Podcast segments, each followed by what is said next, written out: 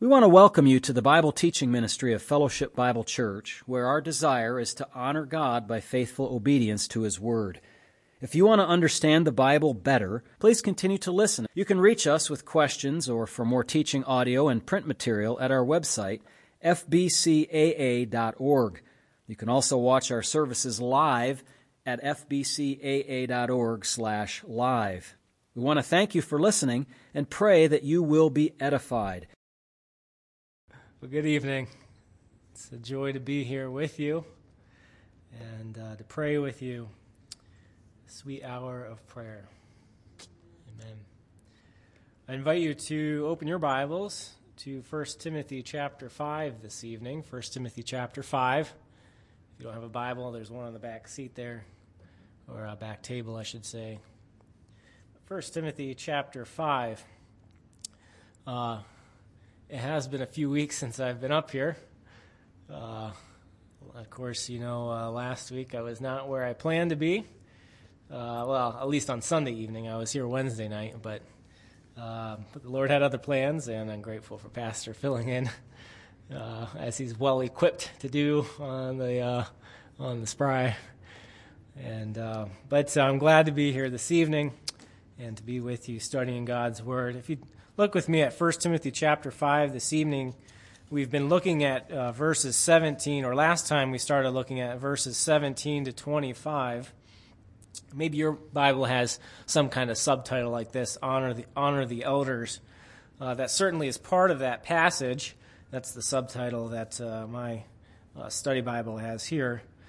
Uh, certainly, that's what Paul is talking about uh, in the first two verses here of this section, 17 and 18. We looked at that and treated that portion last time.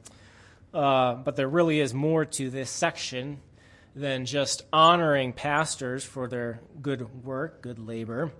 There's also the uh, more negative sides of things here, in which Paul addresses the process for disciplining sinning elders. And so uh, I've generally titled this section uh, treatment of elders, and it falls within a larger category. I don't expect you to remember this. You don't see my notes that often, but in a larger kind of section of what I'm calling church member relationships, which begins all the way uh, back at, in the, the beginning of chapter 5, where Paul talks about how we are to treat one another in the church. Um, whether man or woman, young or old, and then widows. He spends a, and treats that issue for uh, a number of verses here, verses 3 uh, all the way through 16.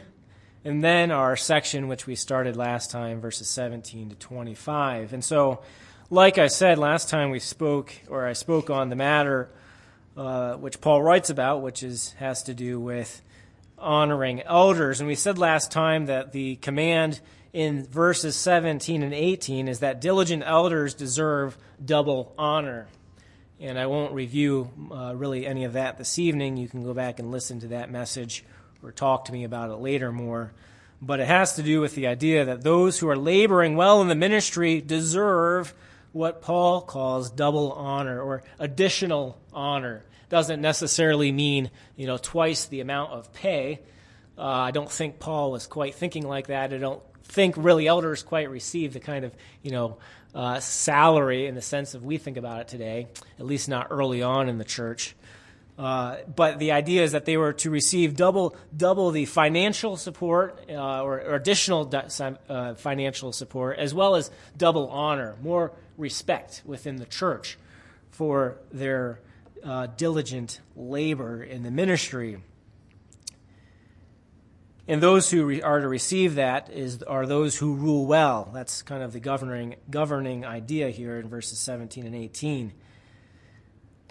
But then Paul goes on in verses 19 through 25 to a more kind of serious and, uh, well, uh, less uh, happy matter, which has to do with disciplining elders. And uh, there are there are four commands here that we see three of which we'll cover this evening. One we'll cover at a later time, perhaps this coming Sunday evening, which we find uh, in verse 23.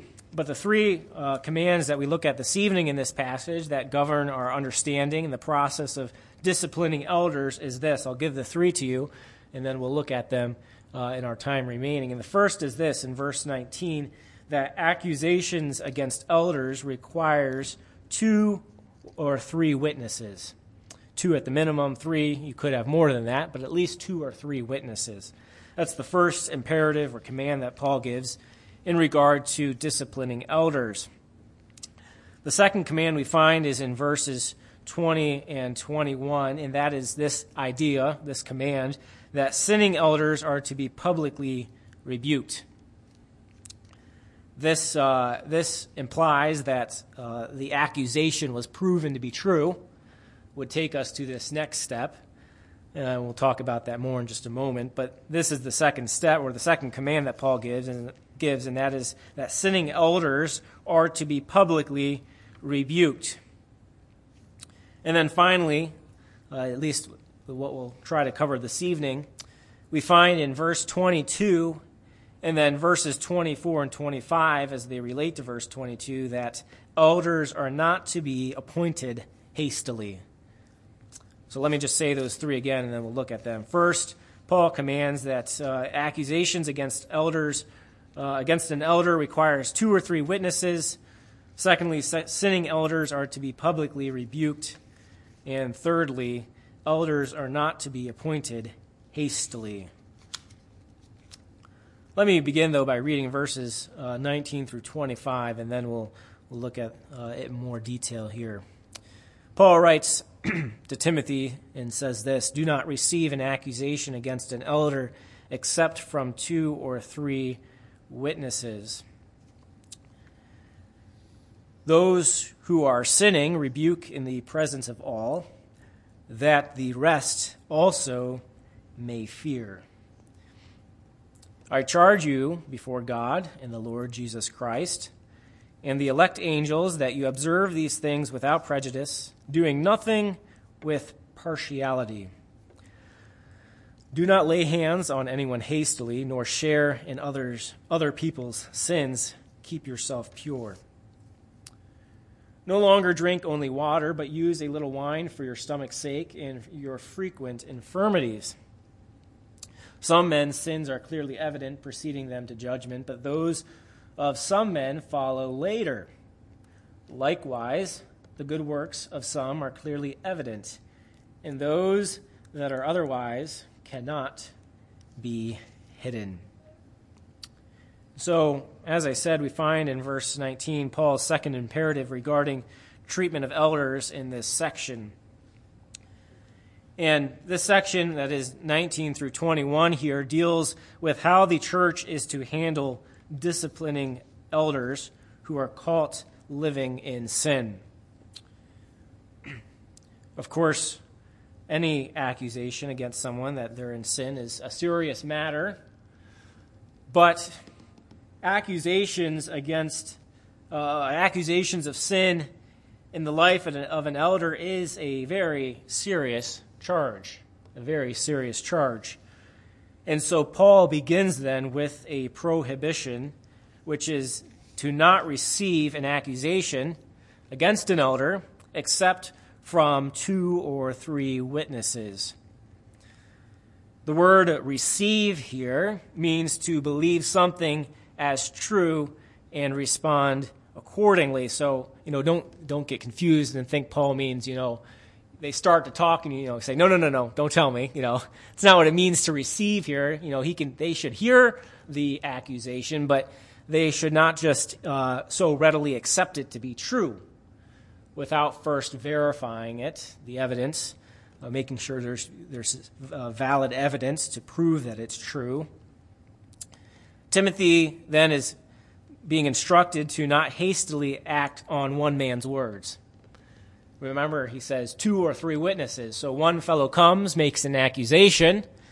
Uh, that's not wrong. He should feel free to do that, but that accusation should not be accepted as true unless there is at least another additional uh, person that comes and also brings the same accusation and can, you know, uh, prove that it's true. The idea here is not that, you know, uh, man A goes and grabs B and says, hey, come with me as I share this accusation. No, man B has to have witnessed this issue himself.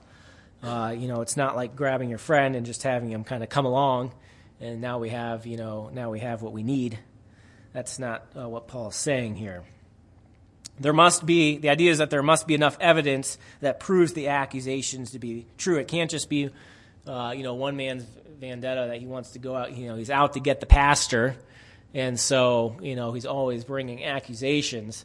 This, uh, this mitigates that possibility by saying there has to be at least one other person, if not two or more. Now, Paul, though, you know, listen here, Paul is not showing partiality toward elders you know, by saying there has to be more than one witness. What he's doing is actually guarding elders of the church from uh, capricious accusations. From those who, as I said, you know, maybe have it out for the pastor. They don't like him for whatever reason. And so, uh, you know, they're always looking for some way, you know, some dirt to get on him. The elders here are not being given special treatment, per se by having this requirement, as even uh, the Old Testament Jew was to be treated in the same manner. Why do I say that? Well, the requirement for two or three witnesses was established all the way back in the Old Testament by God in the Mosaic Law. Deuteronomy, uh, Deuteronomy chapter 17, verse 6, uh, has this law laid out that in order for an accusation uh, to be received, there has to be two or three witnesses. Now, we see this reiterated in Deuteronomy 19:5 as well. We won't turn there for sake of time, but you can keep that in your mind and look it up later. Write it down. Without the evidence of, of two or three witnesses, even in the Mosaic Law, a person, did you know, could actually not be put to death. Even someone that committed murder, it was required that there was at least two or three witnesses. And so, going back to what I said earlier, any kind of accusation is a serious matter, and God treats it that way. This law protected in the Old, uh, the Old Testament here, this law that we find in Deuteronomy, protected innocent people from being punished on the account of one man's testimony. Again, not that that testimony was illegitimate in and of itself, but it needed to be uh, backed up by others. As I said, even murderers could not be put to death by the testimony of one person. Numbers chapter 35, verse 30 also teaches us this as well. Jesus also, you may remember, quotes this passage in Deuteronomy uh, in chapter 17, verse 6. He quotes this in the Matthew 18 passage on church discipline. In Matthew uh, 18, in that passage there, this uh, the bringing of two or three witnesses is uh, actually what we would say the second step in the church discipline process. Step one, you might remember in Matthew 18, is to admonish the brother one on one. And if he doesn't hear you, then step two would be to bring another witness or two along. And so in our passage here, really, we kind of skip over, we don't really skip over step one uh, step one would be someone to bring an accusation, but then there has to be a step two in order for the accusation to be received. They have to have another witness of, of the sin. So, in the case of elders, there must be two or three witnesses to begin with for the accusation to be evaluated. If there are two witnesses of this elder's sins, then the church is to take those accusations, evaluate them, to ensure that they are indeed true, because there may be instances where the accusation proves false. Someone misheard something, thought they saw something that didn't actually happen, uh, or maybe, maybe they're making it into something that's really not there. And so it's possible that the accusation may be, prove to be false. If that's the case, then there is no further action needed. It stops there. We could say it stops here in in our passage this evening at verse, uh, you know, verse 19, because the accusation is not true. But that's not always the case. Oftentimes, probably more often, it does prove to be true. And so, if it does, Paul then gives detailed instructions on what to do next, how to discipline these elders. And we see this in verses 20 and 21. And uh, I broke this into three kind of questions that we can answer as we look at these two verses. It's really Paul that's answering these kind of implicit questions, and that is how are elders to be disciplined? Number one. The second question, where are elders to be disciplined?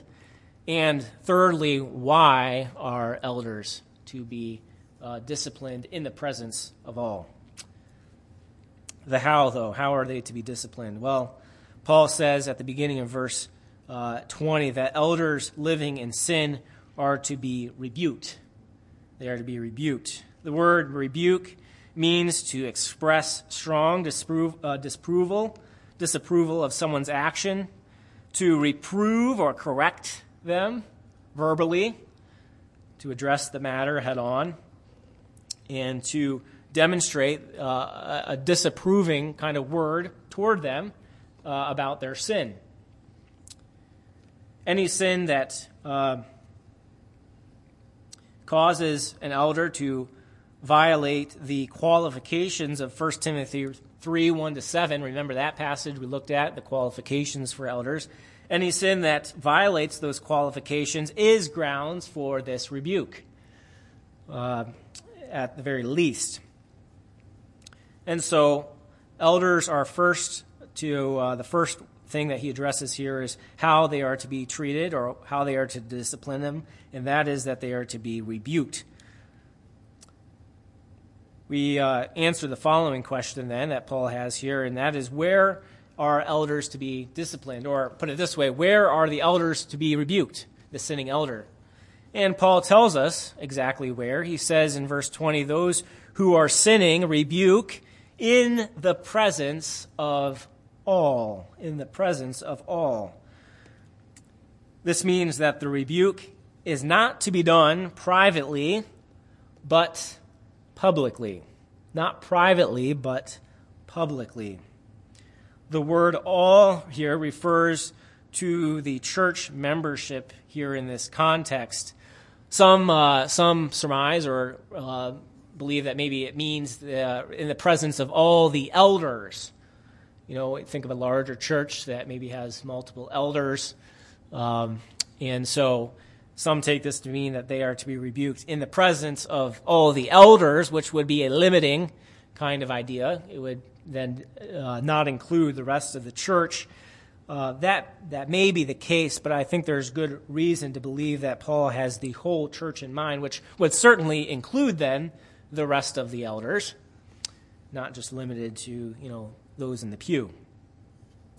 And so Timothy was being is being instructed here, and where, thereby us as well, that uh, an elder who is in sin is to be rebuked in the presence of all Timothy was to bring then the matter before the whole church. Now, for some of you, this may seem come as quite a shocking idea, especially if you live what uh, you know we may say a more private life. You know, a person that doesn't like you know people to know much about their business, their personal life. This may come as quite shocking. What? We're going to talk about someone else's problems in the church? Well, uh, I believe part of that uh, is something we need as a as individuals and as a church to get over. That in the Christian body, in the in the in the church body, there is not as much of a private life uh, that we we might think. Uh, in fact, uh, we're to share our lives with one another. We're to uh, Brother Drew often loves to talk about this the accountability that we're to have with one another the openness, the transparency. You know, that doesn't mean you have to share everything that's on your mind or happened, you know, uh, the day before, but we are not called to live uh, secluded lives amongst the brethren. And so maybe you find this quite shocking, but Paul says this is what is to happen, and we have to obey it according to God's word. Part of the reason, though, here, um, you know, maybe this also causes you to tremble some and think, oh no, the next time I confess some sin to pastor, am I going to hear it from the pulpit on Sunday? You know, I don't think so, at least in most most cases. But The idea here is that elders are treated much stricter in the church, in the life of the church, because of their position of leadership. And that is one of the distinctions here. They are leading the church, they are the under shepherds of the church. And so, sin in their life, the moral failure of a leader in ministry, is, is serious business because it affects more than just them. That's a little bit of the difference between you know, the person in leadership and the person in the pew who sins. Certainly, he has, his decision has an effect on himself, his family, and to some extent the church, certainly, but more so the pastor who is to be leading the church. Uh, his sin affects the entire congregation, whether it be because of some moral failing or some, uh, some bad behavior that could rub off, lead the church astray uh, by a bad example. The problem, too, with this, you know, if, if you keep it quiet, you decide, you know, I'm not going to obey Scripture, I'm going to keep it private. The problem with this is that when kept quiet, it often breeds misunderstanding about the situation. Uh, it breeds gossip, it breeds confusion, and oftentimes division in the church. And that is one of the reasons then it cannot be kept private. It needs to be addressed publicly. It needs to be taken care of uh, publicly and, and properly. But there's uh, a, a, deeper reason here, too, more than just that, uh, you know, the reason I just gave. In fact, Paul gives this very specific reason why they are to be rebuked and why it is to be done in the presence of all. And that is, we find at the end of verse 20, the reason here. He says, just beginning at verse at the beginning of verse 20, he says, Those who are sinning rebuke in the presence of all here it is, that the rest also may fear. Paul tells Timothy that elders are to be rebuked publicly so that the rest also may fear. This is the purpose statement. Uh, pastor on Sunday mornings, I believe, during Sunday school, has been talking about logical relationships. And so uh, I also try to practice that in my study. And this is what we would call the purpose statement. The reason why they are to be publicly rebuked is so that those others, all others, may also be in fear or may fear. This gives us the reason why a sinning elder must be rebuked before the church. The act of publicly confronting, correcting sin in someone's life, specifically in this case, an elder, has this effect it puts fear in the hearts of the whole church, including other elders as well. Now, you might ask, what kind of fear is Paul talking about here? What is he referring to? Um, you know, for maybe you have, in, you have in your mind right now fear of one's own sin being exposed, like we just talked about a moment. So maybe that's the kind of fear you think Paul is talking about, or the fear that comes to your mind when we talk about this. It could also be the fear of sin's consequences, not only the rebuke, you know, the public, you know, kind of embarrassment, but also the consequences that unfold afterward. Or perhaps Paul has in mind the fear of God. A public rebuke, in this sense, may elicit any of these feelings fear of one's own sin being exposed, fear of the consequences of sin, fear of God. It may elicit any of these feelings in the hearts of those present.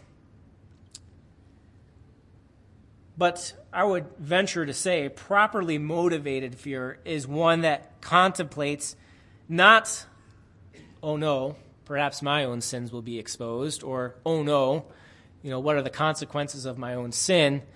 Those are, you know, obviously, uh, you know, it's obvious why someone might think of that.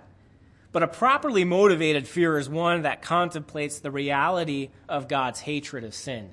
And I think that's the fear that God or that Paul is speaking about here. It's a fear of God in general, a reverence toward God, but a reverence toward the, the or acknowledgement that God hates sin. And so, why are we doing this? We're doing this because of God's hatred towards sin. And that should then cause me to evaluate my own life and say, is there any area in my life in which God would be displeased with? And that I'm not revering God uh, in this area. That is a true fear of God, one who sits there and contemplates the situation in that way. That's the kind of fear that I think Paul is desiring to be produced uh, in the lives of those who are present in this situation. Confrontation, therefore, like this, if you want to call it that, can have a positive sanctifying effect upon the whole church as it causes God's people to be introspective. You know, you're looking at their life in, in the sin that has beset them, and hopefully there is some compassion especially if they're repentant. But then it causes you at the same time to look, be introspective as well and say, is there a sin in my life that I'm not dealing with that I need to? Sin that I may be harboring? Or maybe there's not, but you're sitting there thinking, God, help me to avoid the very sin that has beset this brother. That's a fear of God as well saying, Lord, help me not to follow in that path because I know I could. I'm not so high and mighty and pr- proudful to think I, I couldn't as well. So help me, Lord. Therefore, the use of public rebuke does not only teaches us that elders are accountable to the church. That is certainly uh, one of the reasons for public rebuke, but it also produces a healthy fear in the heart of God's people. It has a, a, an individual and, I think, corporate sanctifying work in which it pushes the church to a new level of spiritual maturity and also purifies the church at the same time. Now, based on what we have learned, uh, to accuse an elder of sin and rebuke him publicly is a very serious matter, which is why Paul charges Timothy or the church in this case too, along with Timothy, who you know should be following Timothy and his leadership it, it, um, it, it encourages them, in the light of the fact that this is serious, to not show prejudice or partiality when disciplining an elder. Paul says this. He warns him about this. He says in verse 21 I charge you before God and the Lord Jesus Christ and the elect angels that you observe these things. That is what Paul has just said uh, in verses 19 and 20. Without prejudice doing nothing with partiality. It could uh, be very easy in certain cases, uh, especially you know you have you know perhaps a plurality of elders who love each other, who are uh, or maybe in some case have some discord as well, and it could be easy to allow uh, personal interests to interfere in such situations. It's already hard enough that they're, you know, you're dealing with a sin issue, and then take in your own personal interests, your own flesh, in the way it wants to react to these situations, and it could easily lead to demonstrating a prejudice towards someone or partiality toward another. And so Timothy is to, to the best of his ability, and the rest of the elders in the church, to put aside those personal interests and to weigh all the facts in the, in the situation to look at the facts to the best of his ability before making a judgment regarding an elder. Perhaps this takes, you know, you, you receive the accusation, you get a second and third witness, you evaluate it, it proves true. And in certain situations, you may want to act quickly. Other times, you may want to take a moment, a day or two or more, and think through the situation and how are we going to deal with this? You know, what are we going to say? in order to not allow these personal interests to interfere. Neither, uh, so Timothy was not to show uh, prejudice toward an elder just because he perhaps had some, uh, you know, some difference of an opinion. You know, perhaps they didn't jive, you know, in their personalities, whatever the case may be. At the same time, Timothy was not to show partiality or preferential treatment by dismissing an accusation. Oh, he could never do that. I know him. Well, he could do that because we're all sinners. That would be showing partiality, just dismissing an accusation or failing to publicly rebuke the elder because, well, you know, you just can't believe it's true. Or you like that person too much and you say, well, let's just kind of take care of this privately uh, for your interest, you know, to save you the embarrassment. No, that's not right. The pastor, and Timothy in this case, is to be unbiased and fair in his judgment, like a witness who is under an oath, you know, in a courtroom setting to testify the whole truth, nothing but the truth. They're to put the personal interests aside and say, what are the facts, and the facts only. Timothy's accountability for how he judges is to be like a um, well, put it this way Timothy's accountability in this situation and how he judges is to be like a human judge in a court system. You know, a human judge makes, you know, some kind of vow or agreement to uphold the law. You know, he swears to uphold the law.